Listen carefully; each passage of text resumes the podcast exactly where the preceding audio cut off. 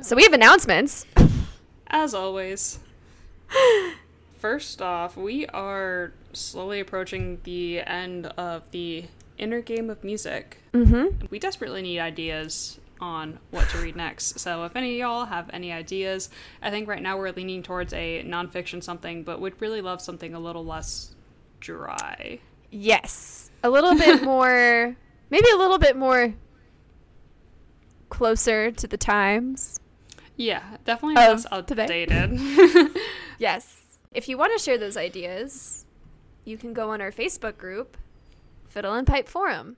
You can request to join, we'll accept you. The reason why it's private is because me decided to keep it private before announcing it. And I can't change it because Facebook sucks. We are also live on Anchor and Patreon for support. Mm-hmm. You can go to anchor.fm slash fiddle and pipe to do listener support, or you can go to patreon.com slash fiddle and pipe. On Anchor, you can pick out of three options to support monthly. And then on Patreon, it's a $5 per month. You like listening to the podcast, it would help make our podcast better. We're just going to be doing extra things. Like, we're going to have a outside podcast that just kind of talks about Us. our lives. Maybe some bloopers or outtakes from current episodes. Yeah, and you will get a shout out in our episodes if you subscribe to our Patreon. Speaking of supporting, we really would love to grow as a podcast. If you enjoy listening to this podcast, please share us on social media, share us to your friends and family, rate us on any apps that allow you to rate or review. You can follow us on Instagram for more up to date information. I am at BM Ross Music. And I'm at Cat Flinch Flute. There is a charity benefit concert for the people affected over in Palestine that is being hosted by Frozen Fiddle Rose. We have some guest speakers and some performer, a lot of performers actually. There's 30 Us included. Yes, mm-hmm. we are playing in this, and 30 of us are performing. I'm going to be watching. This will be on June 12th, 12 p.m. Pacific time and 3 p.m. Eastern time. If you want to know more information, I would go on Frozen Fiddle Roses page on Instagram. Without further ado, here is episode six of Fiddle and Pipe Podcast.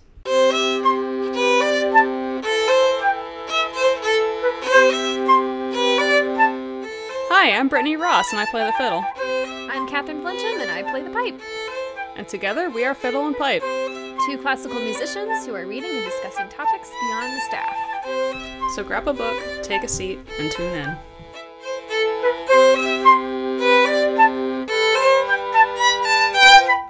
Howdy, y'all. Hey, This is Brittany Ross, and Catherine Flinchum. should we assume that people know who we are at this point? I mean, if they don't know who they are, Have y'all actually been paying attention to what you're listening to?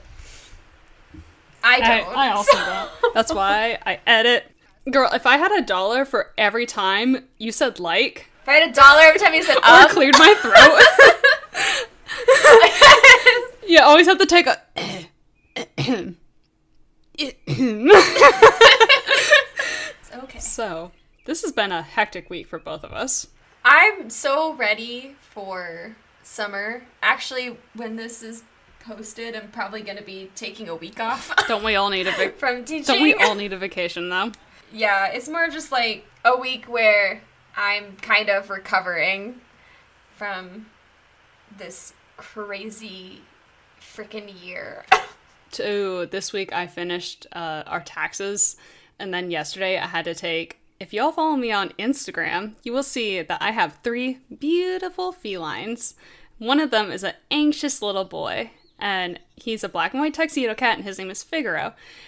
He was having some problems peeing yesterday, which with male cats is an emergency. So I had to go to the emergency vet and sit there for basically five hours because they're still doing COVID safety procedures, I guess.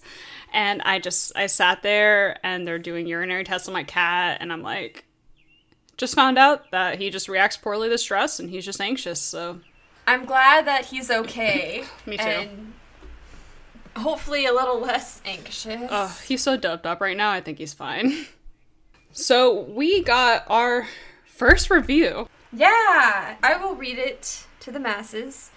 I'm only one episode into Fiddle and Pipe and loving it already. From swapping bad gig stories to sharing teaching insights and strategies, this podcast is fun, informative, and highly entertaining. 100% recommended by another scribbler. That's what they're called. Whoever you are, another scribbler, thank you. Thank you, whoever you are. And to all of our other listeners, we are slowly gaining traction. If y'all want to keep just throwing us reviews on your streaming services wherever you can and throwing us ratings Please do that. We would highly appreciate it. because I know it does get us access to more listeners. So, we are getting into chapter 6, The Power of Trust. Just trust yourself, Catherine. I sometimes trust myself. I think that's good. Trust is the third inner game skill. We've already gone over will and what was the other one? Awareness. Awareness. I am not aware. I've never been aware. Me aware. neither. It's too early. Uh, yeah, Catherine's two hours. We're actually recording in the morning, which is great because I'm on Eastern time and Catherine's on whatever the hell Colorado uses. Mountain time. Pot time? Who knows? I don't know. fine. It's fine. I don't know It's why fine. you're two hours behind me. It's so absurd. because I'm in the middle of the country. Weren't you like in Central Time for a very long time when you were in Milwaukee? Like, Yes. did that ever make a difference for you? And it was awful because I still taught some of my students in Georgia virtually. So I had one student who he's actually graduating Aww. like in a couple weeks and I want to cry because I started teaching him when he was in 7th grade. And he he played baseball and he could only have lessons in the morning before school, which means since I was since I was an hour behind, I had to wake up at 6 to teach him at 6:30 which Ah! is which is awful. And I was, just, I remember I was just sitting there at my desk in like my pajamas and my cup of coffee. That's how I did when I was teaching 7 a.m. lessons. It's rough. It's it's okay once you start getting into the routine. You're I, personally, I'm one who I like getting stuff done early. I would rather, which kind of is horrible for my career path because I feel like as a musician, most of your work is done in the afternoon and evenings. Yeah. I would I'd rather just get stuff done early. I love having the rest of the day to do whatever I need to do. Uh, so trust comes from hard work and knowing that quote there is music inside you. This chapter is a little hokey. I feel like the whole trust concept's a little hokey, but I'm glad that there's a whole chapter about it because he really breaks it down into making it less like, oh, you just gotta believe. This is something that I struggle with a lot. That's why I called you out earlier. Yeah, because sometimes it does feel a little hokey, but if I'm playing something and I've been working my butt off towards it, I need to trust myself that I will do well. Later on, what he says is, What is the worst outcome that could happen? yeah. I mean, I think after reading this chapter, that's what I've been thinking about. So even if I don't have enough practice time before I have to do a rehearsal, I have to trust myself when I arrive at that rehearsal. You know how to play in music. Just go with it. Um, whatever spots you may miss, it's okay. Just go back to it later. It's basically just trusting that your hard work hasn't gone to waste. And- Exactly. which I feel like is a great thing to pull out of this chapter. He does make it a point to say that it is not blind trust, which I felt made it less hokey. Uh, that this this trust does come from a, a place where you have, for lack of a better word, earned it and built up to it. The barriers to trust. Trust is not learned. You either trust yourself or you don't. I think that's everybody struggles with that though. Oh, for real. And there's there's not much of a there's not much of a middle ground. No, I think I've definitely struggled with this because I tend to get caught up. And this is probably something I just developed when I started undergrad. I always felt I could always do better, mm-hmm. or I am not good enough. And so I need to prove it to myself that I am good enough. And half the time, it just, I never felt like I was. Can I ask you a personal question? Sure. Are you someone who struggled with low self-esteem as a teenager Oh, or yeah. child? Absolutely. and I, I think that there is a lot of crossover in what your self esteem is and trust beyond normal self esteem. Because I feel like anyone who's kind of going through preteen and teenage years just inherently has self esteem issues. But if you have more self esteem issues than that, I think you're to have a harder time trusting and believing in yourself. Exactly. I think this was what I struggled with throughout my entire life being quiet, being shy, being not as open and confident like I wanted to be. And I think that reflected a lot in my flute playing, especially when I started college because I was a new kid. Or not a new kid, I was a freshman. I mean, you technically were. Yeah, and I was also, my playing abilities were a lot. I mean, I thought they were decent, but they weren't at a level that I could have been. you a preconception that you had that a music major should be at. But I also didn't know what to what the hell I was going to do when I was in college. I was trying to figure out is music something I want to do? Yeah. It wasn't something that I immediately wanted to do when I enrolled, to be very honest. And that that's a whole other story for later. but yeah, I've dealt with a lot of self-esteem issues throughout my life. I think now I'm trying to work through them as an adult. Look at you. I still have well, work to do. we're all trying to work through our shit as adults. We all are. That's why I feel like every single episode we have therapy. Go to therapy. Yes, it's life saving.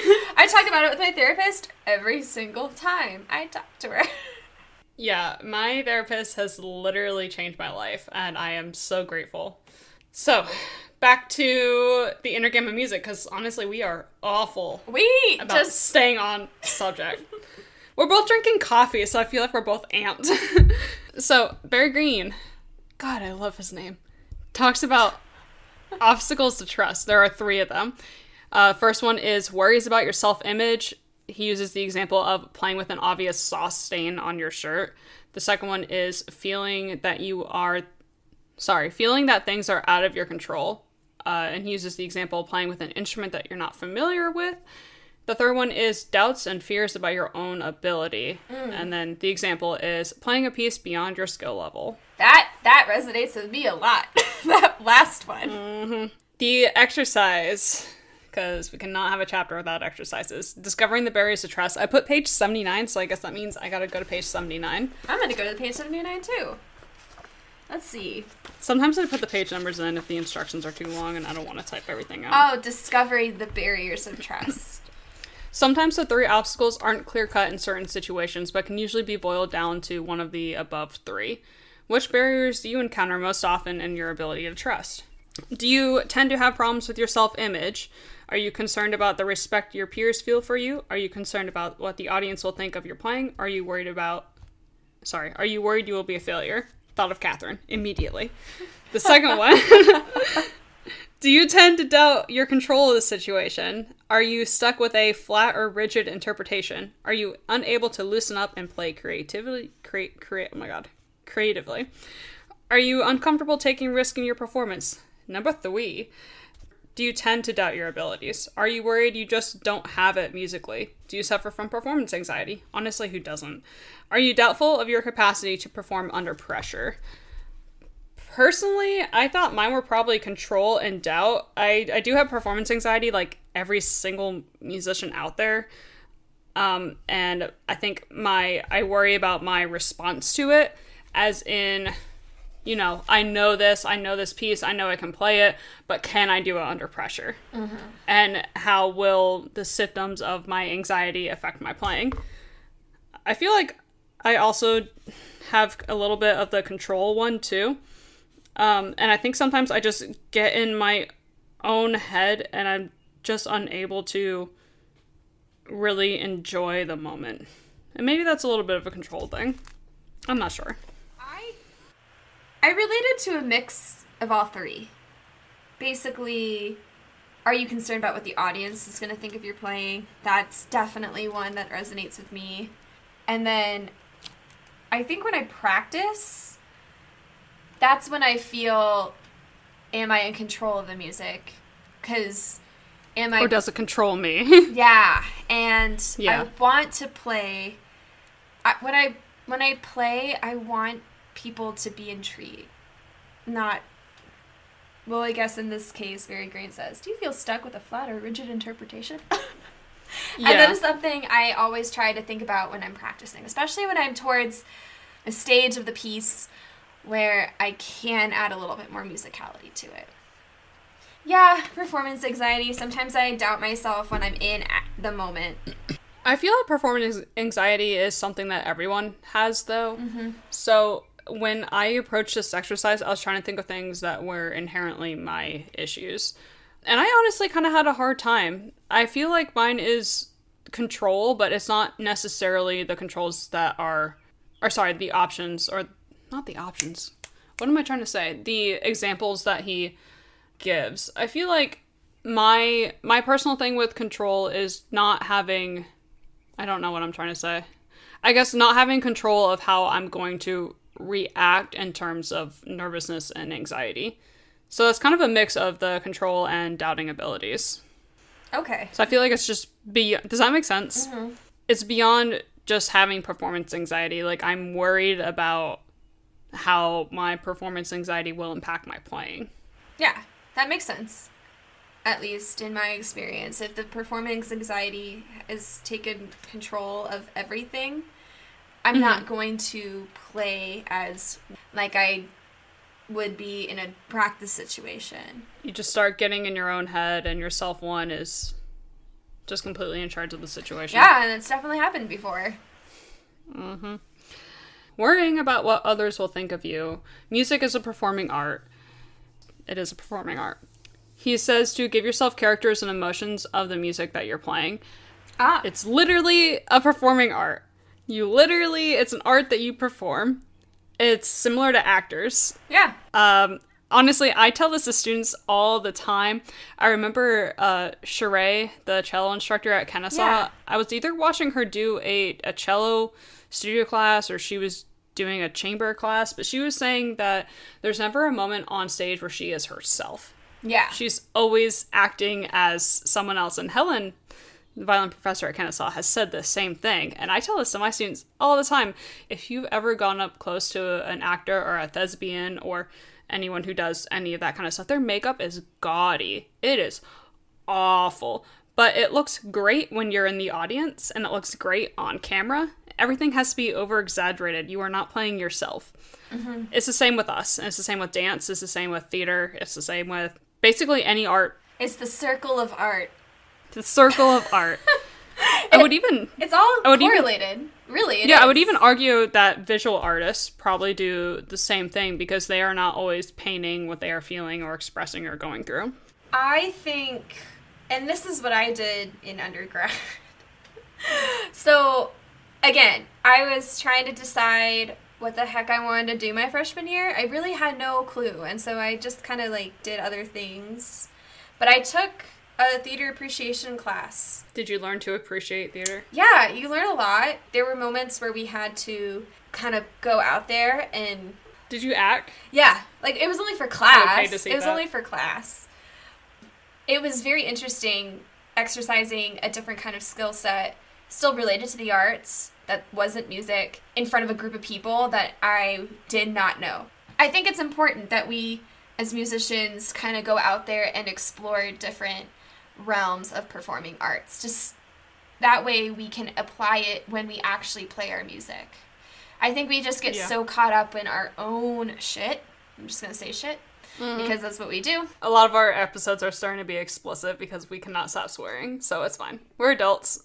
We just get caught up in our own shit that we tend to lose sight of other things out there. But I think we should kind of dive into a little bit of acting. I would venture to say that you uh, subconsciously act in most things you do. Yeah. Think about like this podcast, for example. Catherine and I are still ourselves, but we are more exaggerated versions of ourselves, more more amplified versions of ourselves. Yeah. Yes. If you met me in person, I probably wouldn't be, unless I was at the coffee shop. Yeah, if you met me in person, I would not be like this. I, I'm actually pretty introverted, and Catherine's also pretty mm-hmm. introverted. So it's it's amazing that we have stuff to talk about for hours. Yeah, exactly. Barry Green states, "Don't express your own personality. Quote: Let the character of the music speak through you, and to accept yourself as the interpreter of the composer's music. To let go of any worry of what people would think of you." this just kind of got to me. Uh, Kato Havas, is that how you pronounce? You're a violinist. You should know this. I don't know. I've never heard of this person to be completely honest. The great violin teacher and author of Stage Fright. Kato Maybe it's Havas. Havas. Maybe I have no idea. You can probably Google a pronunciation. Yeah, but I really liked the quote that said, The player needs to be able to forget about himself. She writes, This is when real communication begins, for with the elimination of the self, he is able to reach the very core of the music and is free to transmit it. I really liked that because I tend to get in the way of myself when I play, and myself one kind of just takes over, and I know that the music is not as great. Kato Havas. Kato Havas. Is that apparently? Okay? I just listened to like a recording of yeah. But I really liked that quote the goal in music is to eliminate the self. Because then we are able to put our full potential of the music in there once we mm-hmm. perform it. Barry Green talks about the feeling of being out of control. That the feeling comes from micromanaging yourself. And there was this whole battle between self one and self two. Some I don't under I should like shorthand my notes so much that sometimes I don't understand the context of what I wrote. I wrote some awareness but also trusting yourself to play quote the correct way. Oh, so basically it's okay to be aware. Yeah. Like you don't need to completely eliminate self one, but you got to let yourself two come through. Mm-hmm.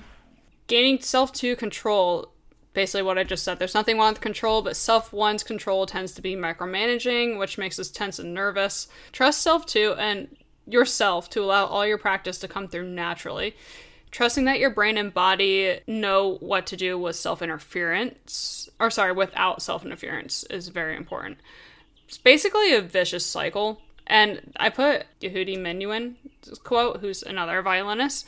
Our control is best when we are least aware of it. Doubting your own abilities, everything boils down to doubting yourself, which is kind of addressed in the last section. So just don't doubt yourself. You great. The best and worst that could happen, this is what you were talking about several minutes ago. Usually, we blow the consequences of actions way out of proportion, whether it's good consequences or bad consequences. Like, for example, I just drink a cup of coffee, and an example of that would be like the best situation is that I feel energetic and ready for the day, and the worst possible scenario is like I'm gonna just blow out my ass. Yeah, that's me on a daily basis. Uh, I just use that as an example because I have my. Catherine, this is a beautiful mug that you gave oh, me. oh, you're welcome. I love it. Usually, the best and worst result is not realistic in our heads, and in reality, neither are overwhelmingly good or bad. So, I don't know. This is this is literally not just music. This is. I feel like this is a life lesson. This is a crucial yes. life lesson. Like the worst that could happen d- is not as bad as we probably think.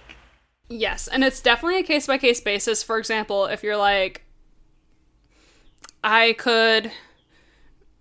Do you want me to give an example? I'm trying to think of something unrealistic. Are you? Do you have one? Oh, I have a realistic one. Oh, well, here's here's like an unrealistic one. It's a case by case basis because you could be like, "Oh, I'm going to cheat on my partner and it will be fine." But, you know, your partner's probably going to leave you. Probably not a good decision. Yeah, so some sometimes your consequences are not, you know, best and worst situations are not blown out of proportion, but usually they are. What was your example? Your realistic example? Well, for me, it was more like this week has been very stressful for me. I think Thursday night. What happened Thursday? I don't remember what happened Thursday. That's when I called. That's when I called you. Yes. that was the day I called you. I literally did not stop working Thursday until 9:30. And I had to beg Catherine to send me the episode that she was editing so I could do some work and take some off her plate. well, I I was I spent a good portion of Thursday just working all day, and I was just so overwhelmed. And I asked Brittany, "Hey, can we record another day and not tomorrow morning, Friday morning?" Because Friday I had a very long day as well. I was teaching. I had to go back to work. I had a photo shoot I was doing later in the day, and I just asked, "Hey, can we record another day that's not Friday?" And the worst, in your head, were you thinking That I'd be a big old bee about it. Well, the, yeah, I was like at first. Wait, what? No, I'm just kidding. like I was like, the worst that could happen is Brittany saying, uh, "Are you too busy to do this podcast?" Blah blah blah blah blah. That's like the worst thing that was on my mind. But I knew that. But I had to tell myself she's not going to tell me that because she knows I'm just overwhelmed right now at this moment. It's not going to be forever. And the best thing that could come out of this is that we actually do a different day, which is today. Yeah. and that was my realistic situation in that moment. And everything turned out okay. I'm still here. You're still here. We're still recording. this is something that I have, I think, subconsciously used to make some of my big life decisions. Really putting everything in perspective is is such a good life skill. If you're contemplating a job change, mm. for example, the best that could happen is you get better pay and a better job, and the worst that could happen is you hate it and you go back to your old job. Exactly. Green talks about using one of the following exercises to help put things in perspective. He gives two exercises. The first one is reviewing the best and worst that could happen. So you take any activity, you list the worst outcomes, the activity and its consequences, and then you list the best outcomes, the activity and its consequences. Re examine purposes and goals and focus them towards experiencing and expressing music. Um, and set self one's doubts and worries aside and trust yourself. The second exercise was the awareness inventory. So, this is basically just a refresher to review all the awareness skills that you have. Uh, to reassure yourself that you have nothing to worry about using visual awareness, remembering how you look when you're playing confidently, sound awareness, remembering how music sounds when you play well, feeling awareness, remembering what practicing the music feeling feels like, remember the feelings in the music. Oh my god, I can't read today. Remember feelings the music brings and what to express, acknowledging and releasing tension spots in the body. I do this, and I know David does it, but both of us hold stress in our bodies. So with me, um, if I'm stressed, I actually get like tension headaches. And if David's stressed, his like neck and his shoulders start bothering him a lot. So kind of remembering, not just with music, but remembering things That tend to stress you out. that tend to stress you out and physically. Yes, and just it's almost a form of meditation, I guess, kind of acknowledging that it's there and just trying to let go of it. Um, and understanding awareness, remembering your time that you spent pra- practicing and preparing, remembering other times you played the piece well. I think these are great in a music context and a life context. Yes. Personally. I, I agree. I think listing the best and the worst things that could happen over big decisions and over things that might give you a lot of stress and anxiety is a good coping skill and a productive coping skill. Yeah. Yeah. I agree with that 100%. So, chapter seven, letting go. Let it go. This was Sorry, I had to sing it. well, I kept thinking, letting go, letting go. letting go. Even though, I mean, you know, it, Can't hold back anymore. Exactly. Let it go. Let it go. Wow, I am so sorry. If y'all are still listening, thank you. So, this was a very thick chapter, but it was a lot of just exercises, so hopefully we can just breeze through it. Barry Green uses falling asleep as an analogy to let go and trust that self too can just handle things by itself. Falling asleep is something that you know how to do, but if your mind is racing, you are unable to do. Self one micromanages falling asleep and convinces yourself that you'll be unable to sleep. That's why you use things like counting sheep or reading or focusing on your breath. focusing on your breath or thinking of musical instruments to start with every letter of the alphabet to Oh. distract yourself and to put yourself asleep. I usually don't do any of these things. I just kind of lay there and try to think of nothing. You just stare at the ceiling and you're like, anytime now. I had a really hard time going to sleep last night. I don't I don't know why, but I eventually did, but it took me longer than usual. And I started trying to count and I got bored of it really fast. It didn't put me to sleep, but I was like, one, two, bored.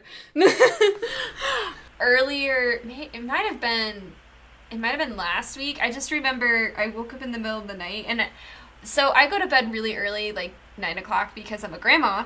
But Old. there are times where I'll wake up in the middle of the night because Woody will come into bed, and so I don't think he intends on doing it because then he turns on like this crappy fan humidifier that we have to make noise, and it just it wakes me up. Y'all need a white noisemaker. Ah, I need one so bad. He also snores, which wakes me up too. It's not fun. Anyway, I just remember I looked at the clock. I was like, oh, it's 1 a.m. I have to be up in five hours, and so I just like listened to the rain. I let the I let the rain drown out what was going on because it never really rains at night here. So when it, I'm taking advantage of it whenever it does. And I just started focusing on my breathing and closing my eyes and letting the rain just kind of drown out everything that was going on in my head, even though I knew I had to wake up in five hours. I knew I had a long day. And I ended up going to sleep. And then I woke up at 4.30 and I was like, okay, I'm s- it's time to get up. I didn't have to for 30 minutes, but You might as well.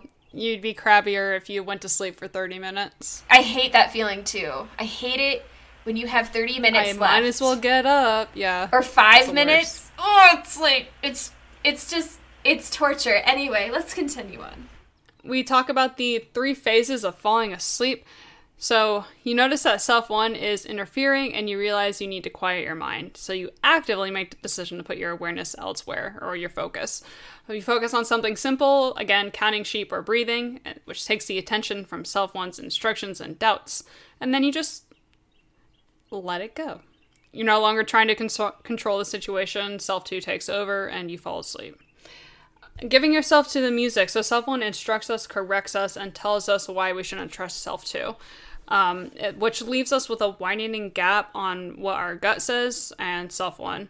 I'm sure that's you know the basic cause of anxiety, at least in music. You give up your conscious uh, self one control and allow yourself to receive and transmit musicianship of self two. It's okay to still play some part in channeling self two, so you don't have to give up all your awareness and all of your instructions, but letting go gives spontaneity and power.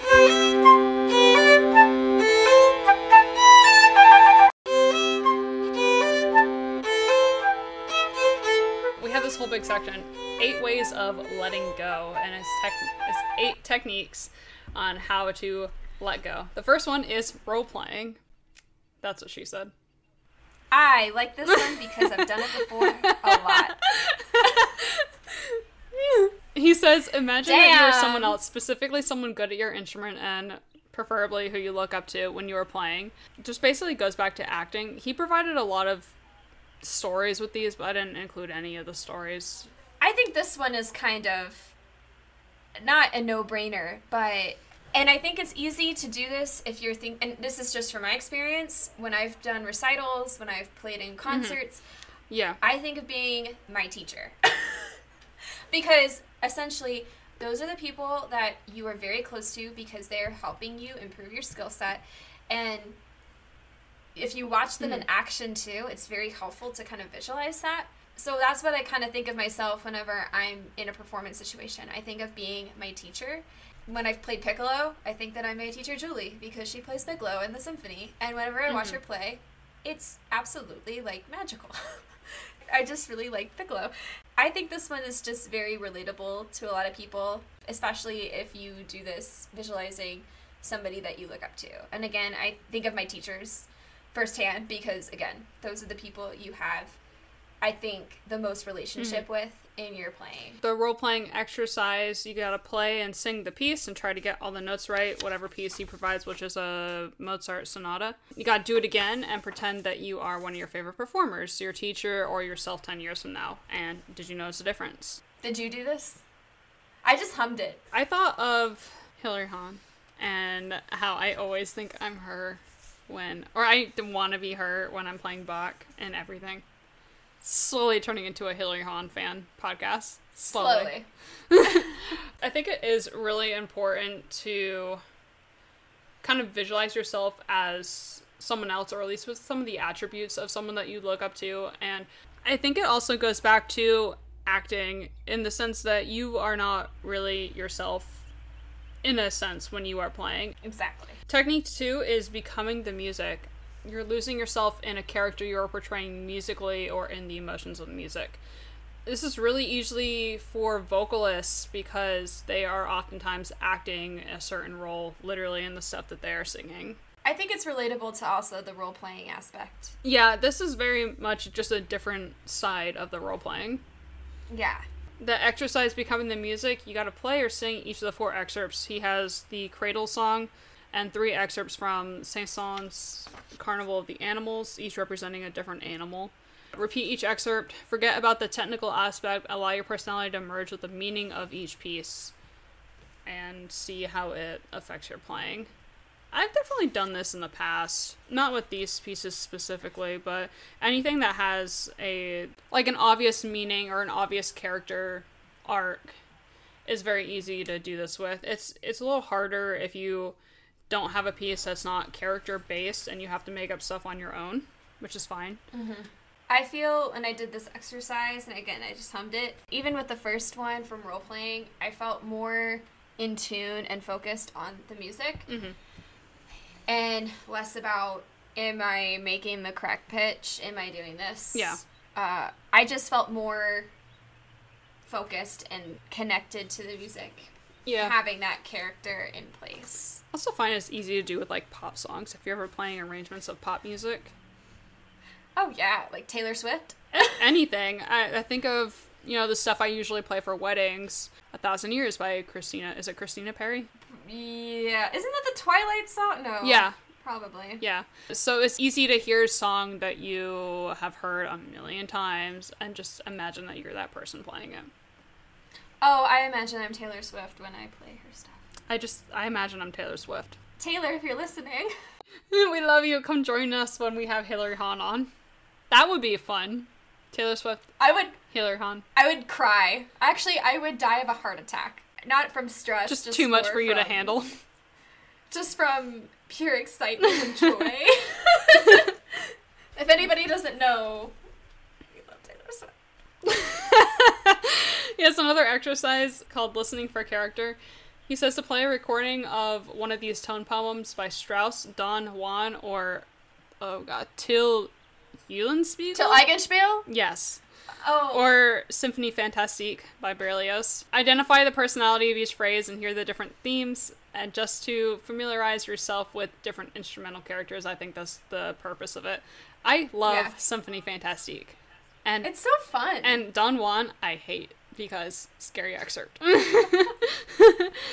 I think I can relate more of finding more characters with Symphony Fantastique because Yeah. sometimes when I when I listen to Strauss or something of his, it just seems like the music is the same. yeah, yeah, I get that. A lot of it sounds similar, and I'm sure we're gonna get some hate for saying that. I'm sorry, guys. Like, I mean, Strauss is a great composer. I'm more familiar with Salome because we've played Salome. That's a that was fun. it's a fun piece and it's cool, but there's other pieces that I know the premise of Don Juan. The base. Yeah. He's a womanizer, right? And he thinks he's hot shit. Mm-hmm. Isn't that it? yeah And he's like, "Look at me, I'm Don Juan." yeah he's done so many like tone poems. Yeah, that's that his thing. I can't keep up with. Yeah, if I'm learning the piece, then I'll go back and like relearn what is this about. But right on top of my head right now, Salome was fun. I'm sure we could pick that out. Technique number three is doing something familiar. So this is going back to. Uh, is this one of the awareness things? Associating a musical challenge with another activity that's easy and familiar.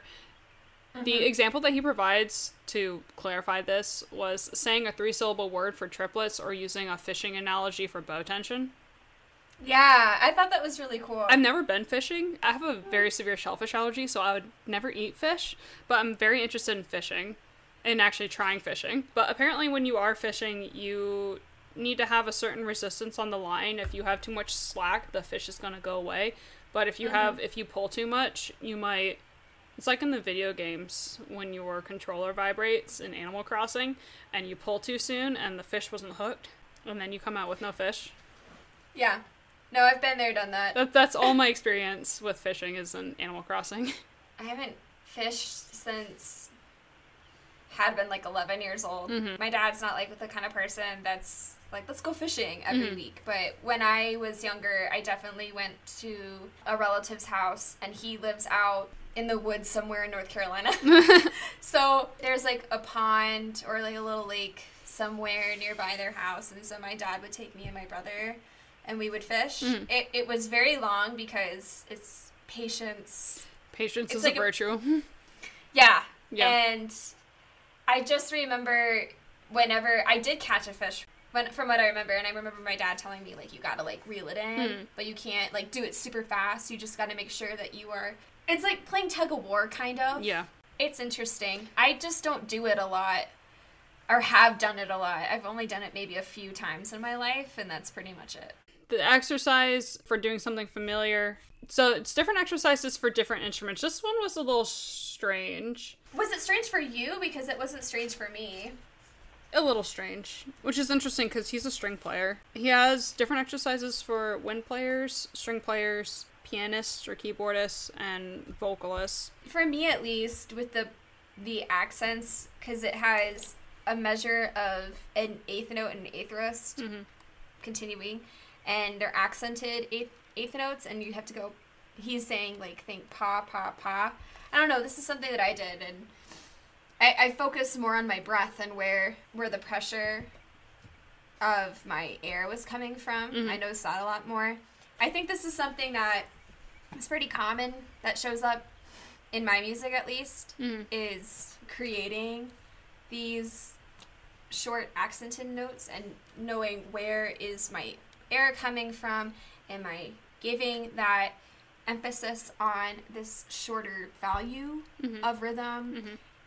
am i in, in control of my sound Mhm. so i didn't find this to be weird For the string players, play the passages below with the off the string spiccato motion, staccato eighth notes just repeated forever, and you're supposed to say bing, bing, bing, bing, bing, which kind of makes sense. He talks about focusing on where you are in the bow and thinking about the motion that your bow is making.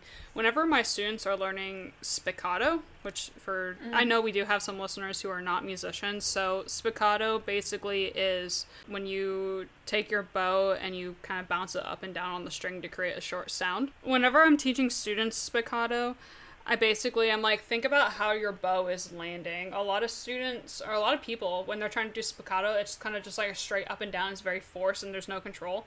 So it's the same motion that you make when your bow is on the string, but you need to think of your bow coming down like a gentle U and not like a sharp V. And the gentle U really gives it that shape to continue the motion at a consistent rate. So I think that's what he's getting at by saying bing, bing, bing, bing, bing, because it's, it's very cutesy and it's very easy to say. It just equates an easy activity to help your musical progress. Technique number four is letting the body take over, basically just going with your gut with no second guessing or doubt. He uses an example, because this one was like a little weird. He uses an example of a bassist who was trying to figure out where to use vibrato in the piece that she was playing. Mm-hmm. And Green was basically saying, "Oh, only use vibrato if your fingers are screaming at you." And by saying that, she was able to not overthink where she was using vibrato. And he uses another example about a bassoonist not being decisive about what piece they were going to play in a recital or something. I don't know if he ever said the occasion. But he was just like, "Oh, let your fingers play the piece or pick the piece," and she just kind of chose a piece. So it's just not overthinking, going with your gut. The exercise: uh, sing or play, swing low, sweet, sweet chariot, and notice the use of vibrato. Repeat and purposely don't use any vibrato. Repeat again, and only use vibrato on the notes that demand it. And did you notice a difference? I like doing this. I do this a lot in my normal practice anyway because my teacher, when I was in high school, middle school, would make me play with no vibrato Mhm. a lot. And just because I think as a wind player, you're more aware of your intonation Mm-hmm. and your tone. Mhm. And that was something I worked on a lot growing up. And I noticed that too when I was watching a master class once, somebody kept making people not play with vibrato. These famous excerpts, these openings of great pieces that we have in the flute rep, and a lot of the players were like, "This is very hard," and it is hard essentially because as a flutist, at least, we it's so much easier to play with vibrato. But I like playing with both because I always like starting out with no vibrato to see what my phrase is, what my tone is, and then I like adding the vibrato after I have that all figured out mm-hmm. and finding where I want to add vibrato as they go along. Mm-hmm. This is just something that is very natural to me, and only because I grew up with that practice mentality. So I don't know how it is for you. Vibrato is not something that I usually actively think about in this point in my playing or career path, but I definitely do understand when notes are like screaming for it. um, Screaming. yeah, I don't really actually actively think about vibrato. I did this exercise, which is fun because I am no means like a baritone or a bass. I was sing like an octave up. for, That's what I did. I had a hum an octave up. I was like, and I'm like, kind of takes a lot of soul out of this spiritual. Mm-hmm. When you do actively think about where you're using vibrato, it it does come out a lot better.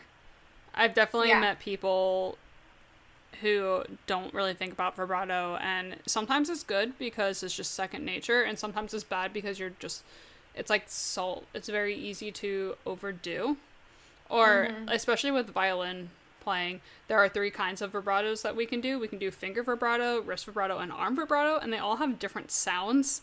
So Oh. you need to think about what kind of vibrato you're doing for what kind of sound that you want. So if you're just kind of putting it on everything, it's like when you put ketchup on a nice steak.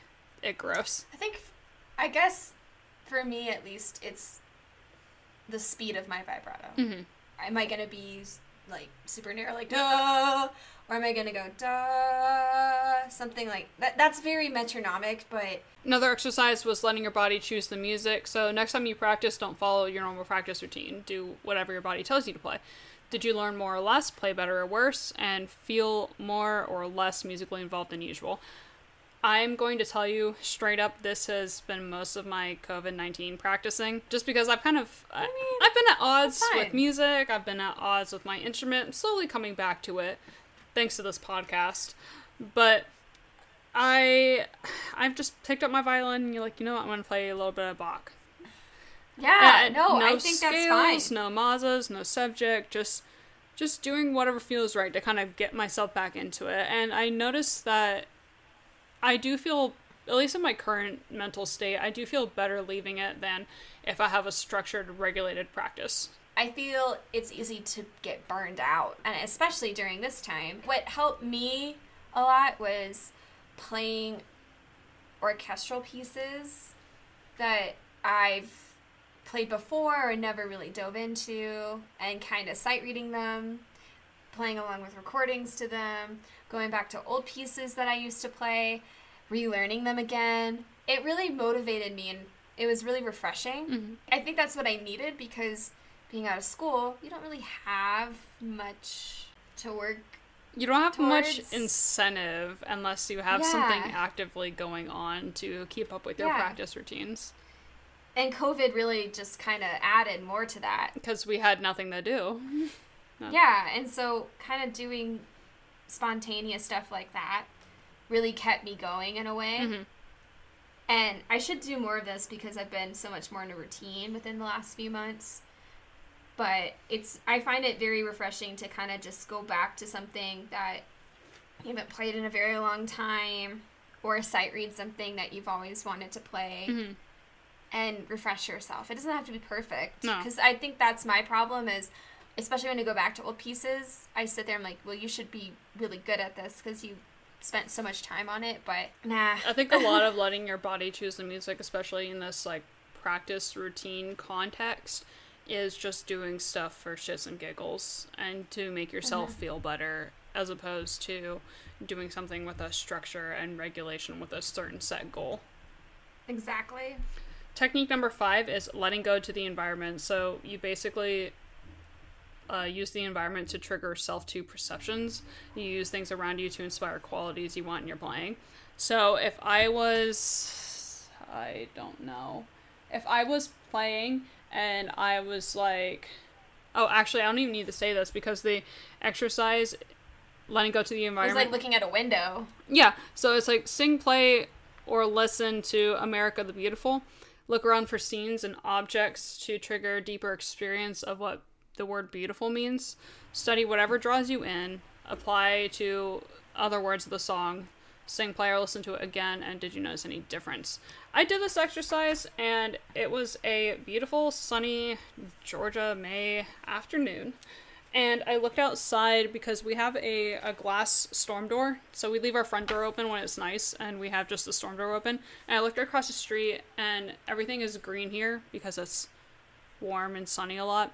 And I just saw my neighbor's maple trees, and like the sun was shining through them, and it was really pretty. And I'm like, and then I sung it again. I'm like, okay, I can have this visual imagery. I'm not a vocalist, so I don't really know if I noticed any difference per se, but mentally, I definitely noticed I was more involved, I guess.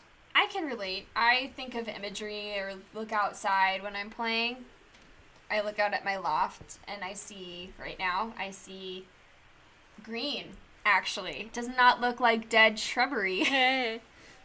in Denver. I mean, it, it blooms a little bit later here because it's just the way it Altitude and cold. Yeah, and right now it's been raining a lot, which is good. I kind of like that. Mhm. We need the rain, I I believe, and I sometimes just like looking outside and seeing like the planes that go by my apartment and the angles of the lo- the other building, the triangular. Triangular. Angles. Yeah. But you know, and looking at the trees and the greenery, and sometimes the birds or the squirrels that are rampant here. it's just kind of helpful to look at that and think about anything that is pertaining to whatever I'm playing that may be related to that. Mhm. I feel like this is pretty straightforward, though. Yeah. Personally. Yeah, I think so too.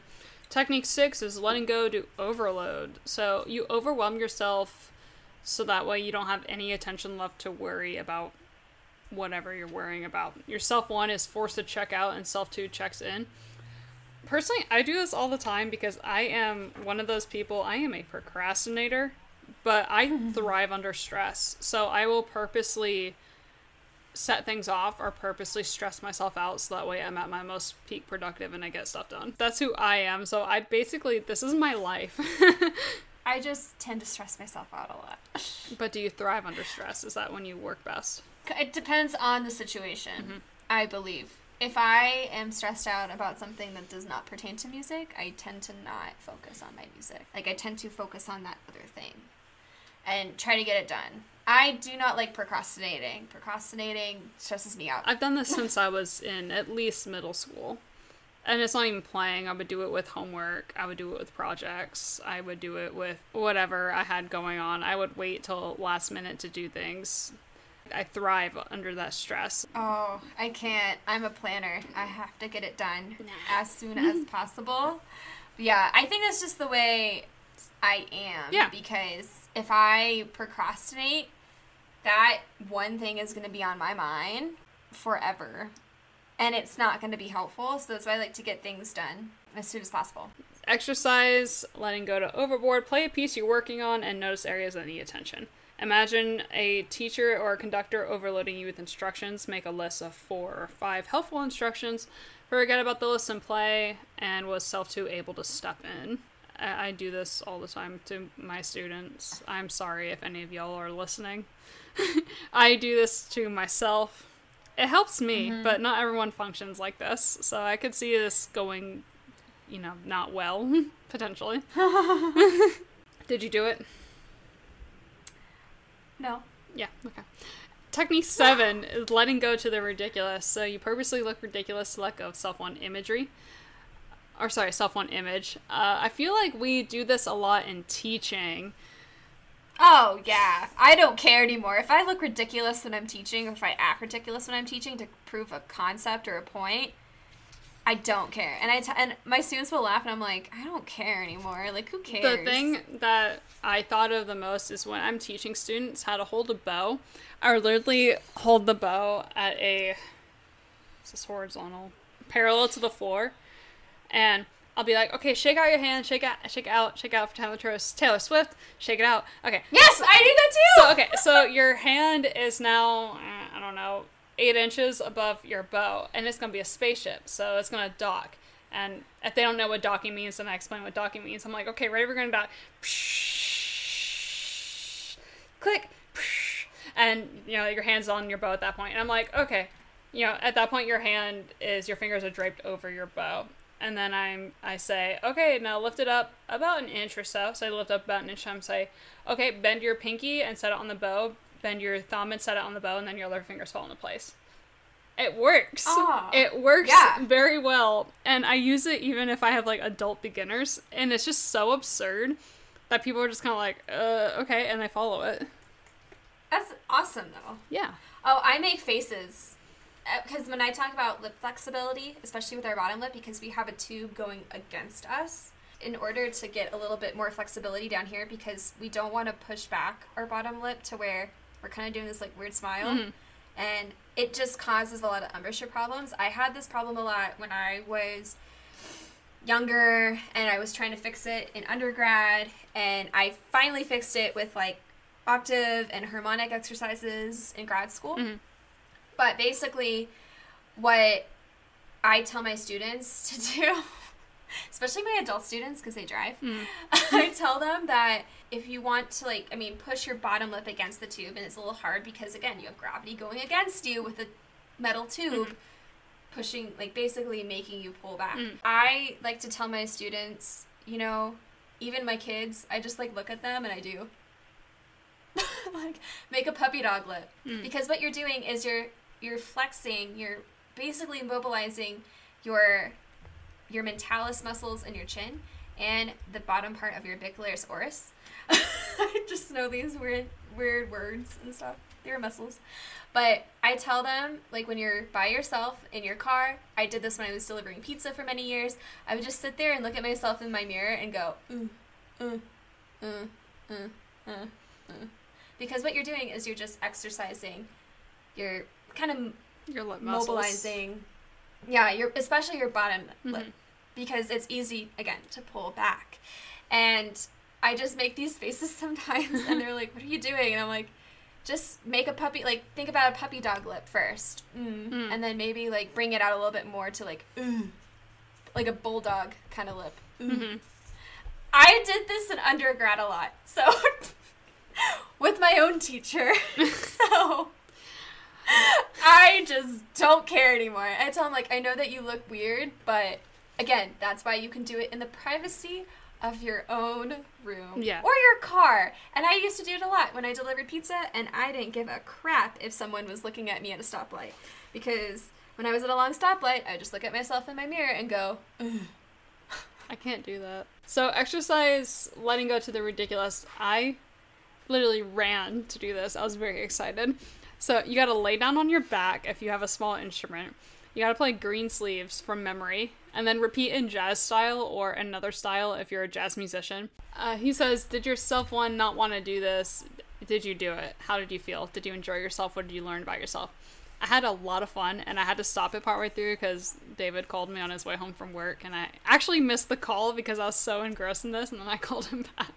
It was real heckin' fun. I don't know if I really learned anything, but I just enjoyed doing it. I enjoyed it. I thought I did better with the jazz because I just felt more free and flowing. Technique 8 is letting go to the impossible. So you have no intention of succeeding, but you do the thing anyway and have fun with it. It's useful in types of crisis with no other alternative. The example that he used was oh, it was doing tennis with Tim Gallwey, and he was supposed to stay at mm-hmm. the net and hit every shot, even though it was really high. And he actually like hit a couple of them. The exercise letting go to the impossible, you play sing the excerpt that he gives, which is uh, Rimsky-Korsakov's Flight of the Bumblebee, at a slow speed with accuracy, and then you play it again faster. What happened? Did you hit more than you thought? When I went faster, I wasn't so focused on the notes. I was focused on my tongue. But I noticed when I'm focused on my du- my double tongue, and I'm focused too much in my dou- double tongue, especially as I'm continuing on a passage, not much, not so much starting it, but continuing on. Mhm. When I'm so focused on my double tongue, then it, that's when I get tongue tied. Yeah. because we're going digga digga digga digga digga or ticka ticka ticka ticka ticka, whatever way you want to do it. But I think for me, I was focused on my tongue because when I go tucka tucka tucka tucka, I need to make sure when I go to that higher interval Hmm. in the second beat, I'm going katucka because that leap just kind of messes me up a little bit. But I think I was more focused on my tongue and less about accuracy.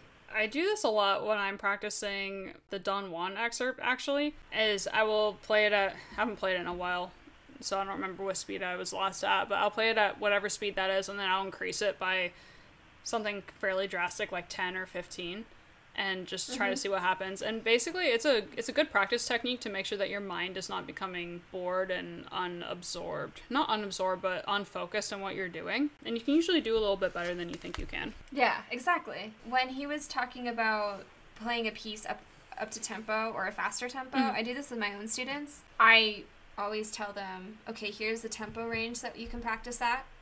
See how far you get. And sometimes, like, I have students who are like, oh, I only did this at this one tempo, like 60 or something. And I'll sit there and be like, okay, let's see what happens when you bump it up to 80. And they're like, 80? And I'm like, yeah, just listen to your metronome. Let that be the guide. Mhm. Find your quarter note, find your eighth notes, maybe sixteenths, Mhm. and trust yourself that you can do this. Mhm. And most of the time they do, and we see how fast we can get. Yeah. It's kind of really fun. And I only do this because my teacher did this with me. Because there would be moments where I would sit there and she's like, okay, let's do this tempo now. Let's see if you can do it. Mm. And yeah, sometimes like I can make it way faster and we would find our limit. Yeah. Like how fast I can do.